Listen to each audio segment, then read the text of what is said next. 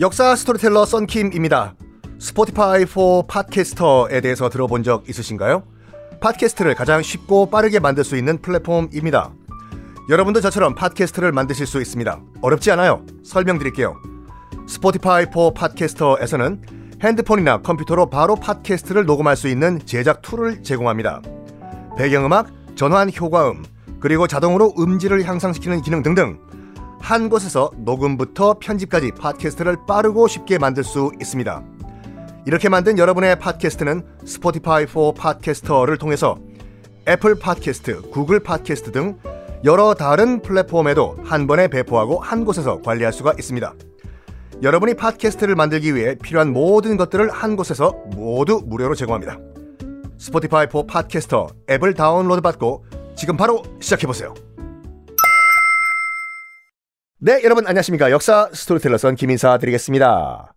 자, 지금 일본 회사들이 줄도산하고 있는 가운데 빵! 결정타가 하나 터진다고 했는데 그게 바로 1923년 9월 1일 관동 대지진입니다. 올해가 관동 대지진 100년째가 되는 날이죠. 어... 1923년 9월 1일 11시 58분에 대지진이 일본에 덮쳐요. 도쿄에 도쿄에요. 관동이 도쿄잖아요. 관서가 오사카고. 점심 식사 때죠. 11시 58분이면 점심이요. 그러니까 일본의 모든 가정집들이 점심밥을 하고 있었습니다. 불 지펴가지고. 당시 일본의 모든 가옥들은 거의 대부분 다 목조 건물이었어요.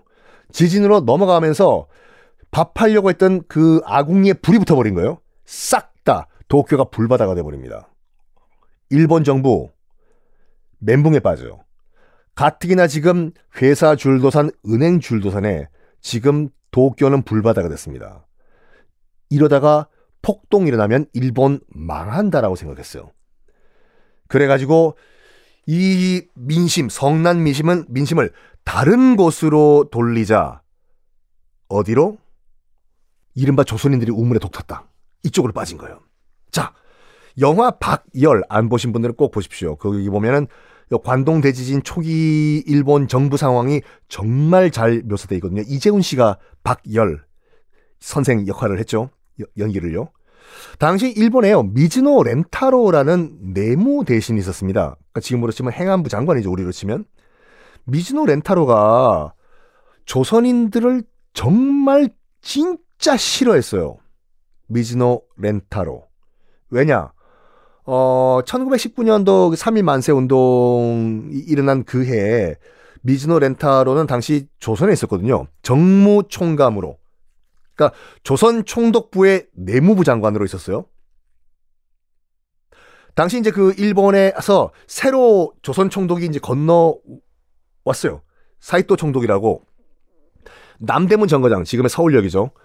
거길 통해서 이제 마차를 타고 조, 조선 총독부로 이제 가려고 하고 있는데 강우규 열사라는 훈장 선생님이면서 한의사였습니다. 나이가 65이었어요. 아까도 말씀드린, 저, 지난도 말씀드린 것 같이 7천 명이 죽었잖아요. 우리 조선의 젊은이들이. 더 이상 조선 젊은이들이 죽으면 안 된다. 나 하나 희생으로 끝내자. 해서 강우규 열사가 수리탄을 들고 이 할아버지가 서울역으로 가요. 서울역을 가서 새로 부임하는 사이토 총독이 탄 마차에 수류탄을 던집니다. 훈장 선생님이요. 근데 그 수류탄이 터졌는데 사이토 총독 새로 부임하는 총독은 무사해요. 근데 그 옆에 있었던 미즈노 렌타로라는 지금 말씀드린 지금 현재로는 일본의 행안부 장관, 당시로는 조선의 내무부 장관 이 다리를 크게 다쳐요.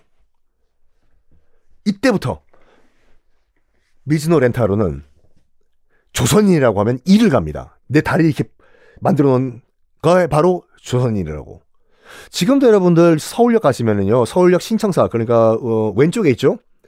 왼쪽에 있는 신청사 보고 말고 중간에 있는 옛 구 서울역 있지 않습니까? 일제가 만든. 그 바로 앞에 가면 웬 할아버지 동상이 서 있어요. 이렇게 손 들고요. 만든 지 얼마 안 됐습니다. 그게 바로 강우규 열사의 동상이거든요. 강우규 열사가 수류탄을 던진 그 자리에 동상이 서 있어요. 왜냐면 너무 사람들이 몰라요. 강우기 여사에 대해서. 그래가지고 기리자 차원에서 그 동상을 거기다 만들어 놨습니다. 하여간 이 미즈노 렌타로라는 이 인간이 조선인들이 너무 싫어가지고 어차피 관심도 다른 쪽으로 돌려야 되니까 영화 박역을 꼭 보세요. 그때 내각 회의에서 미즈노 렌타로가 이런 말해요. 아무리 봐도 지금 조선인들의 우리 도쿄 시내에 불을 지르고 다닌다는 얘기를 들었어. 그리고 조선인들이 우물에 독을 탄다는 얘기도 들었어. 다른 장관들이 물어요. 미즈노한테요. 이보쇼. 그 소리 어디, 어디서 들었어? 그거 믿을만 하오? 아, 내, 가 들었다니까. 확실하다니까. 어? 조선인들이 지금 우리 도쿄 시내 목조 건물에 불 지르고 다닌단 말이오. 확실하오? 라고 정부 내각 회의에서 그 공식 발언을 한 거예요. 그리고 전화를 겁니다. 누구한테 거냐면 쇼리끼 마스타로라는 인물에게 전화를 걸어요. 이 사람이 누구냐? 쇼리끼 마스타로는 도쿄 경시청 홍보 담당이었어요. 전화해서 조선인들이 불 지르고 다닌다. 라고 얘기를 해요. 그러면 경시청에서 지금 일본 내각 전화 받은 거잖아요. 내각에서 지금 조선인들이 불 지른다는 얘기했고 나는 홍보 담당이고 이 앞에는 신문 기자들 앉아 있고 신문 기자들한테 얘기한 거예요 지금 내각 회의에서 이런 얘기 나왔다. 일본 내각 정부가 꾸며낸 가짜 뉴스예요. 하여간 여기까지만 하고 넘어갈게요. 쇼리키 마스타로 이 인물이 나중에 일본 프로야구를 만들어요. 일본 프로야구의 아버지거든요. 그리고 이 사람이 직접 야구단도 하나 만듭니다. 그 야구단이 바로 요미우리 자이언츠예요. 그리고 일본 프로야구의 공로상 이름도 쇼리키 마스타로 상입니다. 어쨌든 이 관동 대지진 때 뭐 일본 측은 몇천 명 죽었다라고 얘기하고 우리 측 연구에 따르면 2만 5천 명이 죽었다고 얘기하고 그다음에 독일 측 자료에 따르면 6만 명 이상이 일본 자경단이 휘두른 죽창에 찔려 돌아가신 거예요. 도쿄에서요. 자, 하여간 관동 대지진 얘기는 여기까지 하겠습니다. 1923년, 그러니까 관동 대지진 올해가 100년 되는 그런 해예요. 자, 아, 일본은 위기는 곧 기회다라고 생각을 했습니다. 지금 관동 대지진은 어, 화살을 조선인들에게 돌렸고 대충 일본인들의 불만은 그쪽으로 간 것 같아요. 여기에 뭔가 전환점이 필요하다고 생각했습니다. 어, 1926년에요. 어리버리 그냥 가만히 앉아 있었던 다이쇼 일본 왕이 죽어요.